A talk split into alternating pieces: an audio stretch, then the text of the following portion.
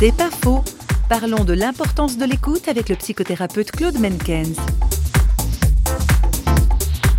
Je portais un manque d'écoute qui, dans ma jeunesse, m'avait profondément perturbé.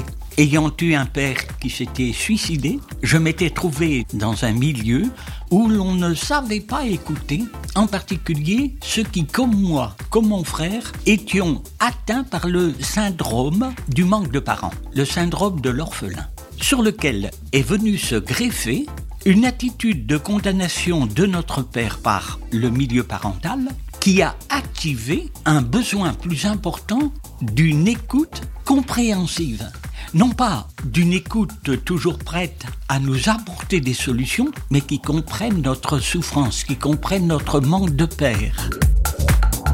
C'est pas faux, vous a été proposé par parole.ch.